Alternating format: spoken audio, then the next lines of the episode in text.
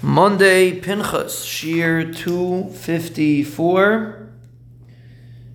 We are back after a short break. Paragud Aleph, Pasuk Lamed, Vatehi, Sarai Akara, Ein Lo Valod. Sarai was an Akara. She was barren, Ein Lo Valod, which means she could not have children, which Chazal say means she didn't even have the tools, the kalim, to have children. Chazal says she was an ailonis, or she may have been a tumtum, the Gemara says. Basically, she was totally mufka from the concept of children. And the purpose, Chazal say the reason why the Avis were not able to have children is in order, the Banishlam's misave letfilas shel tzadikim. Banishlam wants the tfilas of tzadikim. Tfilah is what builds a person. When a person davens, he becomes built.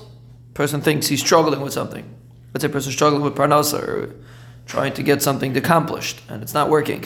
And in his mind, oi, he's in a tzara, it's terrible. Really, it's the best thing. Not the best thing. I mean, it is the best thing, but really it's motivating a person to daven. And the tefillah itself is the objective. The tefillah helps a person develop a relationship with the Baruch Shalom.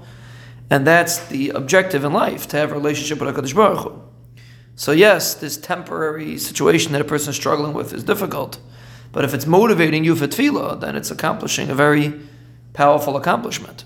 And even the office, Avram Avinu, you could be sure daven very strongly. He wasn't uh, he wasn't sleeping through davening, and yet there's a special madrega of a tefillah miteich tzar a tefillah miteich feeling that you need something. And the Ben Shalom wanted that the office should have that sort of tefillah, and therefore and it was such a, you could even ask, what was the point in davening? L'char, you needed a nace. If she was an akara, she was an ailonis, she couldn't have children. She was a tumtum, meaning she was totally mufka from having children at all. So you could speculate how was she davening anyway.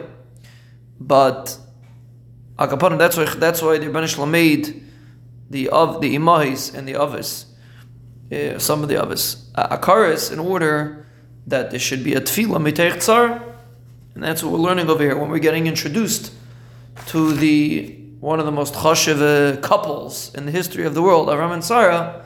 The Ben is telling us the foundation that this marriage was built on was tefillah, because they were in a situation, a seemingly hopeless situation, and they davened, and that's why there's a Hashem next week's parasha to a child. But the concept is the Ben Shalom set them up in a way that therefore they were compelled to daven to HaKadosh Baruch Hu in a very powerful way, which builds the relationship with HaKadosh Baruch Hu.